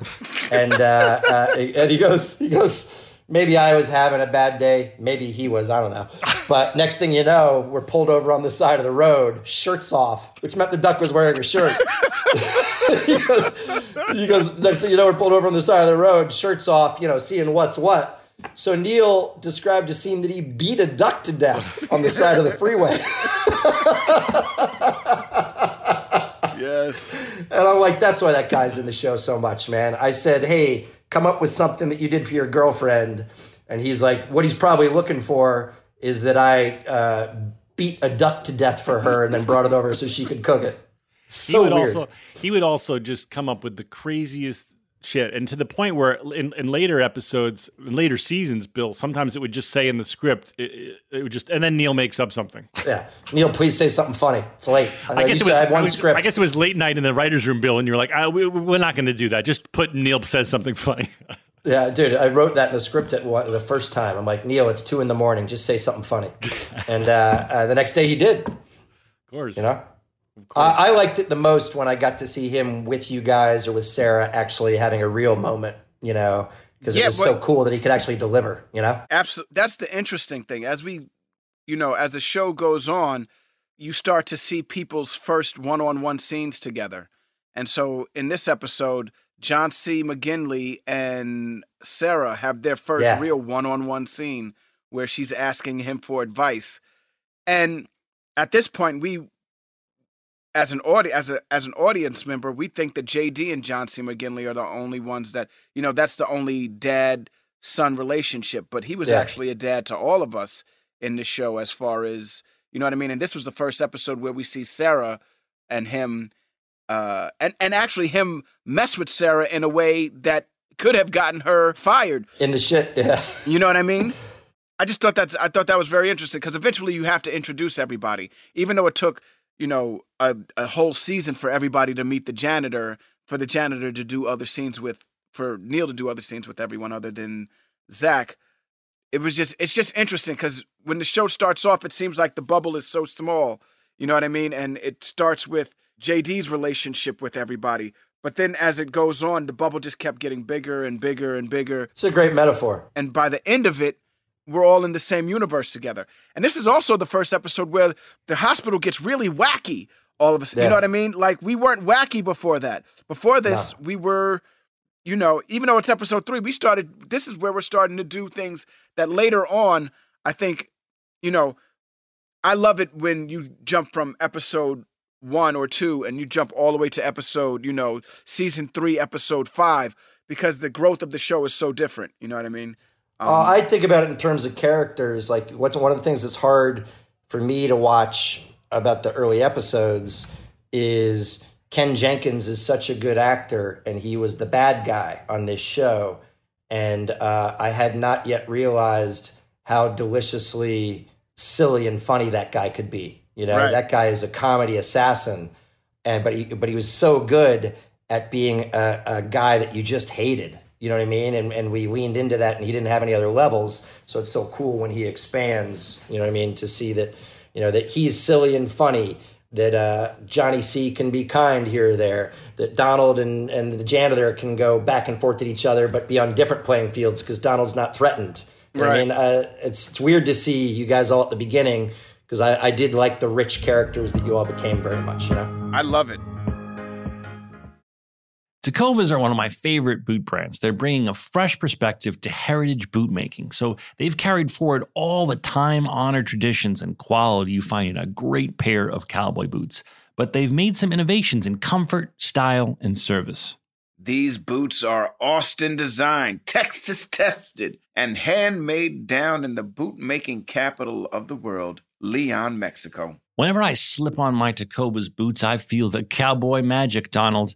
They're tough enough for getting dirty, but classic and stylish enough for a night out on the town. If you ever wonder if you can pull off cowboy boots, you should pull on a pair of Tecovas. You'll see. They'll become your new favorite footwear. Cowboys knew what they were doing when they invented Western wear. If you can't make it into a store, Tecovas delivers the most premium quality and most comfortable Western goods right to your door. Visit Tecovas dot com. That's T E C O V A S dot com, and point your toes west. As a special opportunity for our listeners, Tecovas has said they will throw in one of their best-selling trucker hats or ball caps for free into any minimum purchase of one hundred dollars on Tecovas dot com. Just use code REALFRIENDS at checkout. That's R E A L F R I E N D S. It's about a thirty dollars value, and they sell fast, so there are always new styles and looks. Again, for a limited time, just enter code REALFRIENDS at checkout to add a free logo hat to your order as a one-time gift from Tecovas, only at Tecovas dot com.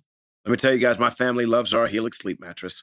Ever since we've got it, we've had some of our best sleep yet. The Helix lineup offers twenty unique mattresses, including the award-winning Luxe Collection, the newly released Helix Elite Collection, a mattress designed for big and tall sleepers, and even a mattress made just for kids. So how will you know which Helix mattress works best for you and your body? Take the Helix Sleep Quiz and find your perfect mattress in under two minutes.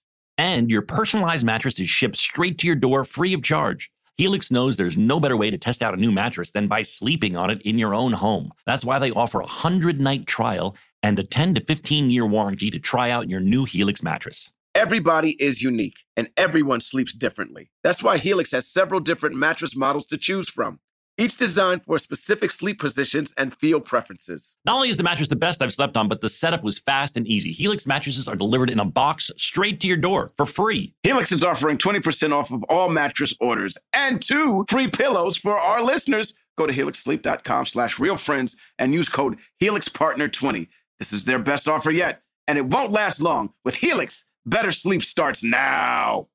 Hey guys, Rob Parker here to tell you the national sales event is on at your Toyota dealer, making now the perfect time to get a great deal on a dependable new Toyota truck like the rugged half-ton Tundra. Workhorse by nature, powerhouse by design, the Tundra combines raw capability with premium comfort and advanced tech to fuel your wildest adventures. And with the available iForce Max hybrid powertrain, you can take electrifying horsepower horsepower further than ever before. Or check out the fully redesigned Tacoma, delivering trail-dominating power and captivating style. The new Tacoma was born to make your off-roading dreams come true. And with the new available tech, this legendary truck is getting even better. And when you buy a Toyota truck, you buy Toyota dependability, meaning your truck will hold its value long into the future. So visit your local Toyota dealer and check out amazing national sales event deals when you visit buy a toyota dot com. Toyota, let's go places.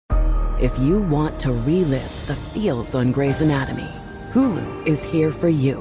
What are you waiting for? Let's go. Every episode of Grey's Anatomy is now streaming on Hulu. Seriously. Every. I'm your person. Every. Now we dance it out. Every. McDreamy. Every. McSteamy. Every Grey's ever. Now streaming on Hulu. And new episodes Friday.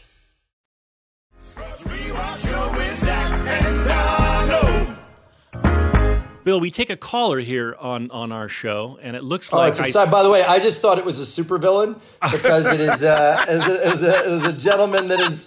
He's got a cat. He literally just has a for, cat for on you, his lap. For you guys listening at home, uh, uh, his picture came up on Zoom, and he's petting a cat like like the evil genius, like Doctor Evil. You all are enjoying talking about your show. Well, I have bad news. That's funny. Um, all right, Joelle, go ahead and introduce him. Yes. Hi, Mark. Thanks so much for joining us. Hi, everyone. How are you? Can you hear me? Yes, we can. Yeah, hey, Mark. We hear you just fine, Mark. This is my first ever Zoom meeting. I've never done this. I'm glad it's working. I'm glad you're here. Well, Mark, you picked a good episode uh, to uh, be on because we have the curator of the whole show, Bill Lawrence. So if you have a question for uh, any of us, go ahead. Oh, well, hello, Bill Lawrence, and hello, all of you. That's awesome. Hey, Mark. I'm uh, so glad to be here. Where do you live, by the way? Uh, I live in Chicago. I'm okay. On the northwest side of Chicago, up in uh, Avondale, Old Irving Park area.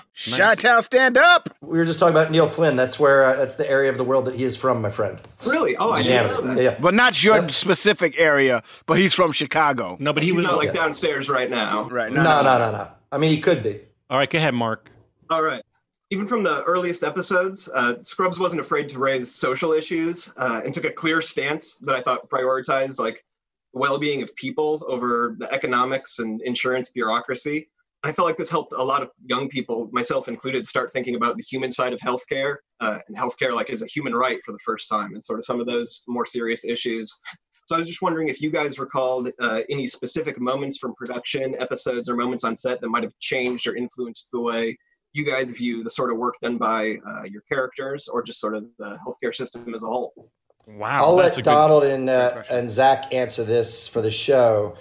I will tell you, uh, I've been thinking about this a lot lately, Mark, because uh, the real J D and my pal, we were both kind of screw ups with a lot, with very little direction as young guys. And I remember asking him what the hell he was doing, going back to pre-med, and he talked about wanting to be of service, you know, and his viewpoint right now, you know, not to make this too poignant.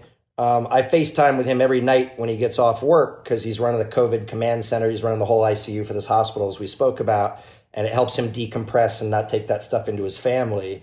And he, as a caregiver, cares so much more about the humanistic side than any, any of this other bullshit. And he instilled that upon me. And he said we could steal all of his stories, but we could never have a callousness. He said he was only interested in me stealing his stories and his life and his name if uh, the undercurrent of the show was that it was about a bunch of people, flaws and all, that cared most about helping and taking care of other people. So that was part of the series, and I'll leave the rest to Donald and Zach. But that's cool that you asked that because I think about him every day. He's, he's out there doing stuff well, much more I, important than this. Of course, and, and and and it's it's the perfect question for this era, Mark, because these these these medical professionals and everyone who's working in the industry, whether you're a doctor, a nurse, or a a, a, a janitor, a, a medic, everyone who's in this environment is uh, has as as the world is finally seeing uh, in the spotlight how heroic these people are. And I think I always felt when we were making the show that Bill was really shining a light on how dedicated these these folks were and how they had to deal with life and death every single day one thing that really st- stood out for me when you when you asked your question was the I remember learning that the nurses really run the show. Um, I hadn't spent much time in a hospital when we started making Scrubs, and I, I learned that the doctors can't do it without the nurses, and the nurses are the ones who are, are on the front lines, and the doctors have to be rotating, and they can't do anything without the help of amazing nurses. It wasn't until I spent more time in hospitals with my both my father and my sister getting sick that I really, I, I and this was after Scrubs, but I remember being like, wow, this is everything we were doing is so real. I'm witnessing it on the front lines that we see that doctor like every now and then, but man, these nurses, and when we have a good one, it is such a difference and, and, and make, puts a smile on my sick father's face. And when we have one that's a little bit aloof, it just drives you crazy. And I, I just really, um, I, it really came home to me, uh, everything we had been doing on the show, how crucial and how important uh, the people on the front lines, particularly in this uh, anecdote I'm telling, the, the nursing staff of, of hospitals were to me. The one thing that really sticks out for me is to piggyback on what Bill said is, you know, for some hospitals, if you don't have insurance, you can't get treated. And the one thing that Scrubs did, which I thought was amazing, was we had a bunch of, the doctors on the show were a bunch of rule breakers, benders, especially when it came to something like that. You know what I mean? That was always special for me because, you know, a lot of people don't have great insurance, especially right now. A lot of people don't have it, and or any insurance at all. Yeah. And tests, any insurance at all. Thank you, Zach. And tests cost a lot of money. You know what I mean? And if there are rule breakers and rule benders out there that can save lives in that way, I'm I'm all for that, you know what I mean? And I love that we had people on the show like Doctor Cox when Kelso's trying to get this person out of the hospital. Cox comes up with so many different ways to get this to get this guy a bed, and I thought that was just amazing. Hey, Mark, the uh, uh, we obsess so much about your question, all in terms of the character Doctor Kelso. There's an episode you guys might remember. I, don't re- I remember the song and the scenes. That because uh, the real J D, he runs a hospital now, and he's like, and you're forced with having to make these decisions for the greater good. And there's an episode in which Doctor Kelso, you know, has to punt a guy, you know, uh, from treatment that they don't have insurance, don't have money, in an effort to still build other stuff and to have money to save other people. And we made this joke about how every time Doctor Kelso's foot hits the bottom of the stairs when he leaves the hospital, he starts whistling as if the day doesn't even affect him. And at the end of that episode, even he, because he knew he was directly responsible for his guy not getting care, uh, his foot hits and he, he has a moment you can see it's really hard for him to start whistling again. There's a Citizen Cope song called Sideways playing. And so we just wanted to make sure that the people weren't the villains and that the system was. So yeah, I'm really grateful that you noticed that and asked about it. Awesome. Thank you guys for giving such detailed, great responses. Uh, sure. I mean, I think it just speaks to how much you guys feel for this show and put into this show. It really comes across. And I think that's why I've been such a big fan for so long. So thank you. Thank you, Mark. Thanks so much hey, for asking your question. Yeah, if you want to ask another question? Oh, sure. Uh, all right. You get one more. All right. So uh, this episode, episode three, uh, and the show as a whole, I think has a lot of moments that, uh, exemplify really healthy, often sensitive uh, male relationships, both your guys' Turk and J D, uh, and J D and Doctor Cox and other ones. And I was just wondering if you guys could maybe talk a little bit about what was important to you guys uh, to have positive sort of emotional moments between, you know, bros and, and how that might have affected your real life friendship. I, I think that's a great question. I'm glad you asked it with Bill on the show, because for me, I really felt in a positive way. Granted, we we joked about it a lot, but I thought in a positive way, we were showing, you know, when we were growing up, I mean, when Donald, I'm, uh, Bill's a smidgen older than us, but when Donald and I were growing up, you know, anything you did that was emotive towards a guy, you were called gay, and it was derogatory, and it was negative, and it was just an adjective in high school and junior high and middle school, and everything was, and I always, as someone who was, uh, it's not, no surprise, I'm, I'm similar in a lot of ways to J D, I always felt like, but this is who who I am. I am a guy who is a hugger and who's emotional and wears his heart on his sleeve and loves musicals, who happens to be a, a heterosexual. And I felt like Bill wrote a character, a friendship that was like, well, we're going to show that that's okay to men in a way, because I, I've noticed it in my life. You know, the fact that Donald and I would hug and stuff, you know, I did a Broadway show and and Scrubs fans would come to the to the stage door and they'd be like, J D, can I have a hug? And I would always kind of laugh. It was almost like the show was giving a certain community of men, telling them that it was okay to, you're not going to, no matter what your sexuality is, who cares? It's not going to be threatened by being like J D, just being who you truly are. And I I always thought that that was, uh, was a really positive thing that that Bill put out there. Yeah, I loved, I loved the fact that the two of them were so comfortable around each other that they could be like brothers and lie in the same bed in their underwear and it not be a thing for them. You know what I mean? I I, I like that. And I think that storyline definitely transferred into my real life with Zach. You know what I mean? Like, I feel like my comfortability about being around other men uh, and and not being afraid to be who I am and accept who they are is all because of Scrubs. You know what I mean? I, I've played best friends in uh, other projects and, you know, you play the tough guy, et cetera, et cetera. But with these guys, none of that stuff mattered. What mattered was that they loved each other at the end of the day. And I, I cherish the fact that I can have friendships with men and I can say to them, I love you, and it not be looked at as a bad thing.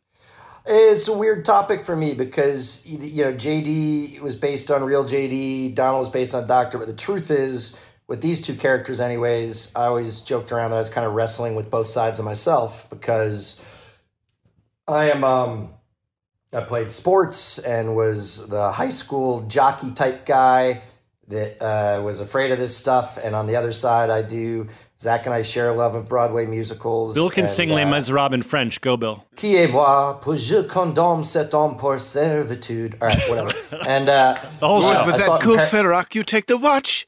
They may was attack a, who am I? Light. Donald, that's a digression. We'll sing Les Mis in later episodes. Uh, okay, okay. The, uh, uh, so I was me. always wrestling as a young man with, you know, which which lane I fit in and wishing that it would be easier just to not have to pick a lane. And then these guys, look, the truth is whenever you create a relationship as a writer, it's yours for a second. And then the actors, if they're great, they wrestle ownership from you. And what starts out as eighty twenty years, you know, quickly in this show became fifty fifty mine and theirs, and then became all theirs in a way that I would write moments that weren't supposed to be bromance moments, you know, like whether it was them wanting to hug each other, you know, at the end. And then when I look in the dailies, they're rubbing their faces and heads against each other. Like, that's, my, that's my, by the way, my, that's my, my favorite meme ever. My favorite GIF is, the favorite GIF is the yeah, one of me and Donald rubbing our heads. I use it all the, the best time. One ever. That people, are, so, people, uh, people are always like, you using GIFs of yourself? I'm like, yeah, that one I do. Because it really looks uh, like yeah, we're trying to smell each other, dude. That really looks like By it. the way, I think one of you ad-libbed in that. You smell like an athlete. You smell and, like an uh, athlete. In a way that you're just so happy. Like an athlete. So my point is, I was doing it as an intellectual exercise, and these guys made it something more. And it's all about their – you get lucky on a T V show when what you're watching feels even more real because the undercurrent of it, their intense friendship is real. You know, I, I also like that when we meet people nowadays, they're so eager to talk about their best friend and how much they love their best friend. You know what I mean?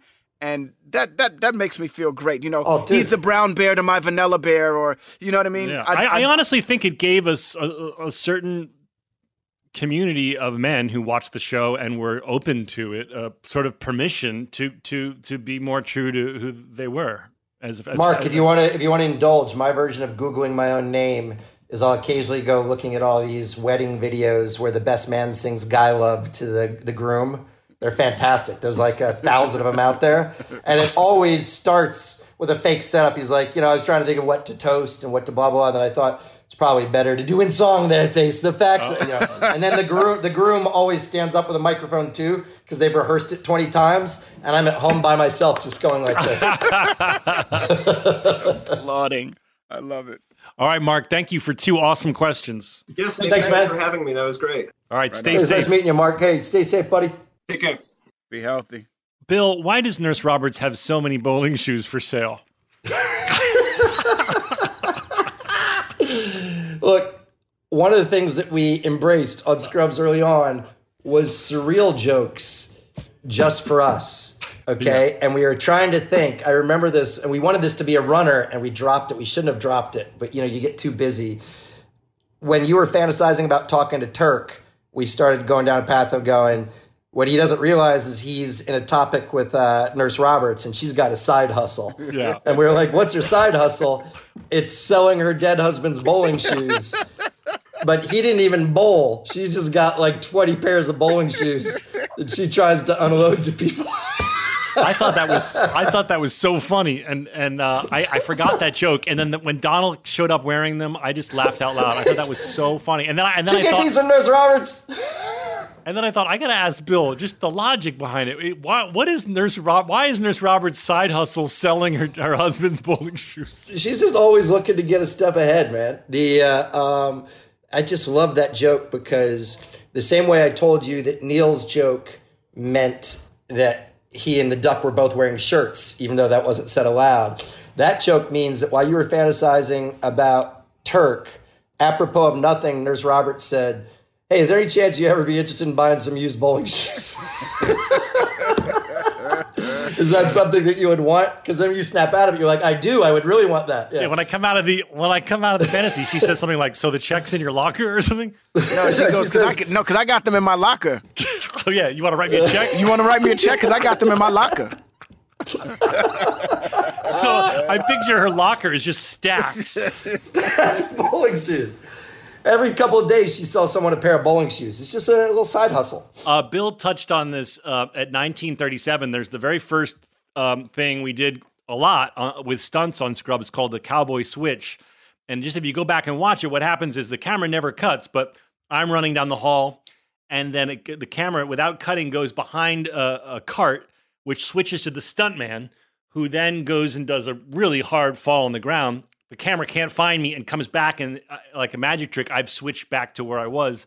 This is a really clever thing that that we used to do a bunch of times on the show in order to do a really harder fall that that needed to be a stuntman. And I wonder, Bill, did that, is that something Adam brought or something a stuntman brought or, or you knew about? How did how did those start coming into the show? Adam pitched very hard. The thing we already spoke about is on this show, the camera is a character because it's almost an extension of J D's head. You know, he's narrating for this camera that doesn't exist. Mm-hmm. So that was Adam. It's why he directed it. I remember him even saying, um, just so you know, I think he shot one without it, but he's like, just so you know, when we do the cowboy switch to buy time, the camera is going to look around for J D. And I remember going like, what? He's like, it's going to go like that. It's going to try and find, it's going to try and find its owner. It's like a dog when you disappear. You know what I mean? And uh, so that was Adam.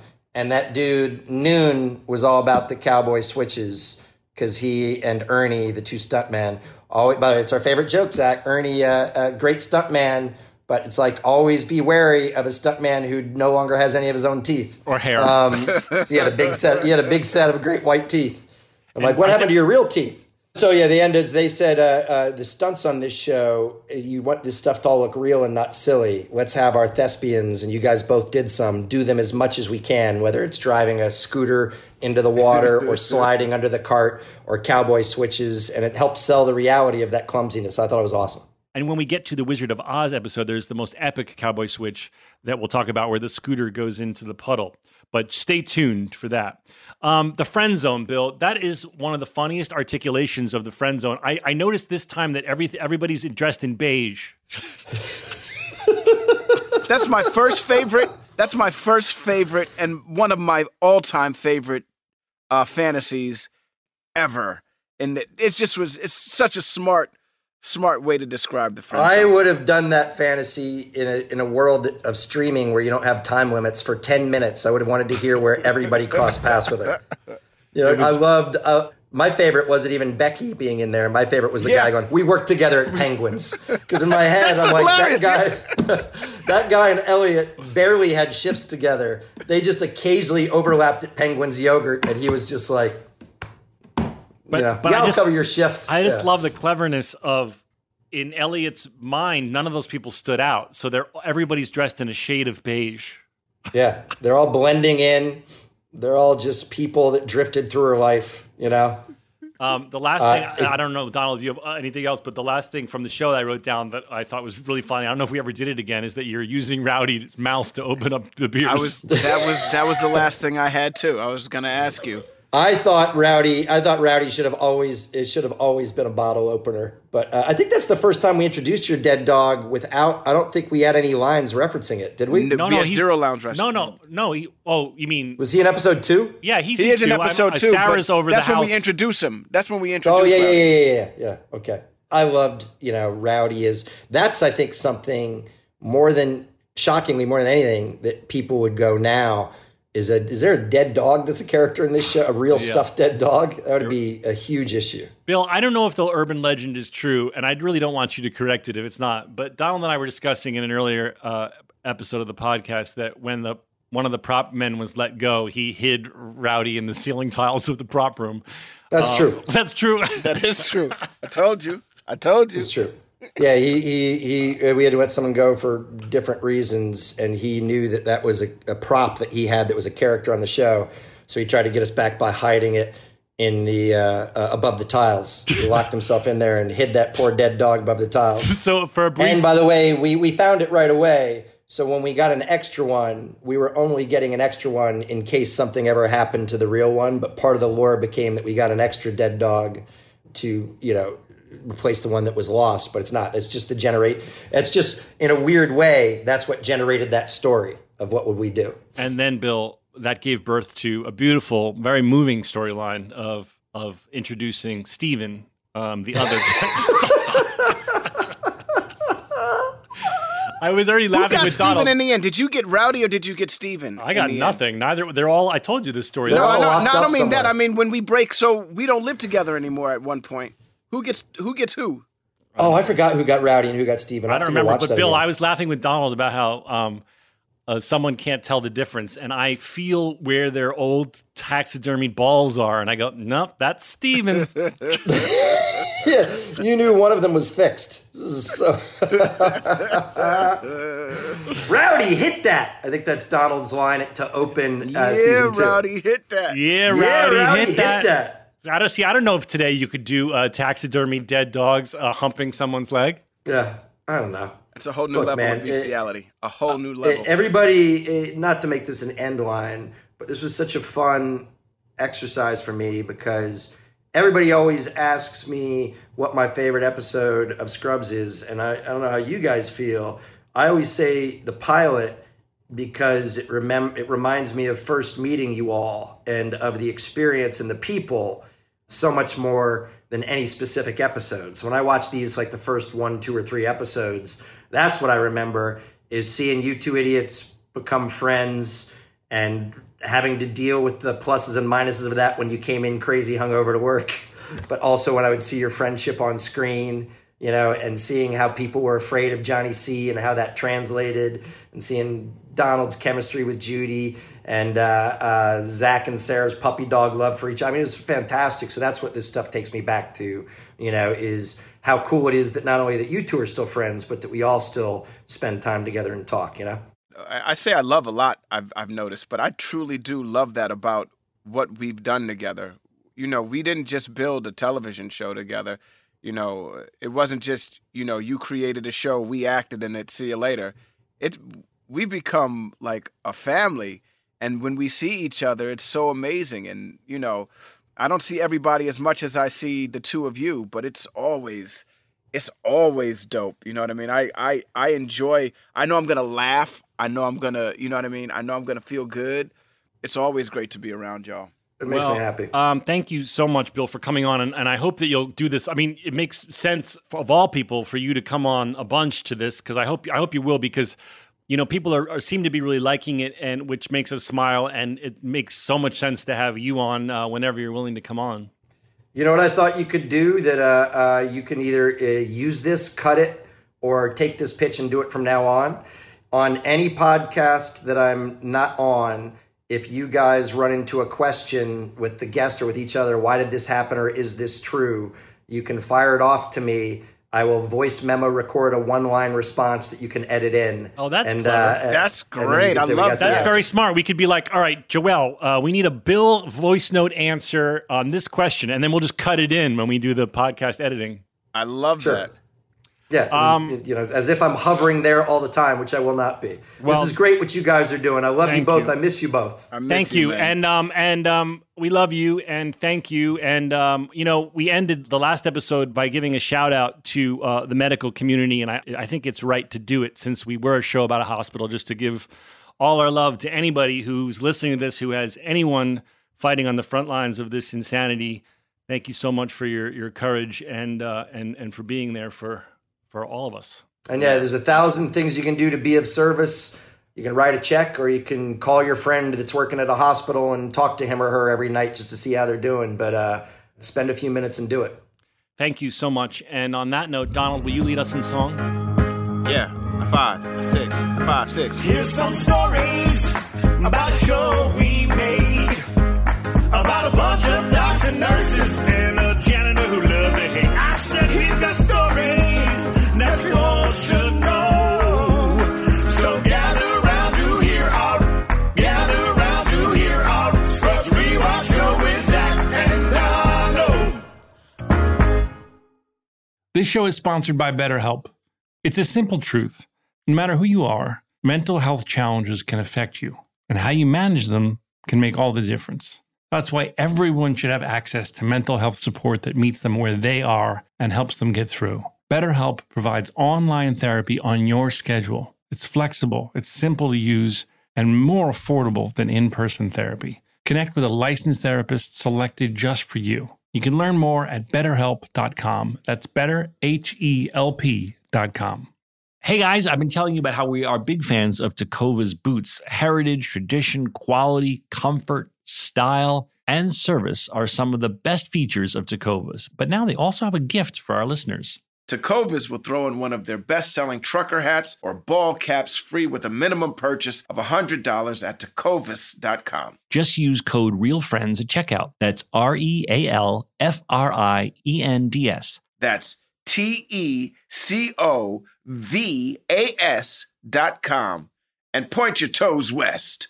Farm to store in days, not weeks. That's eighty Acres Farms.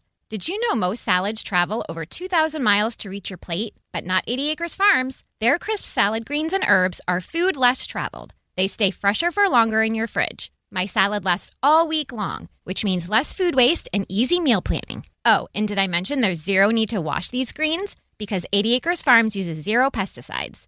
Visit eighty acres farms dot com to learn more and find their salads and salad kits at your local Harris Teeter. If you want to relive the feels on Grey's Anatomy, Hulu is here for you. But what are you waiting for? Let's go. Every episode of Grey's Anatomy is now streaming on Hulu. Seriously. Every. I'm your person. Every. Now we dance it out. Every. McDreamy. Every. McSteamy.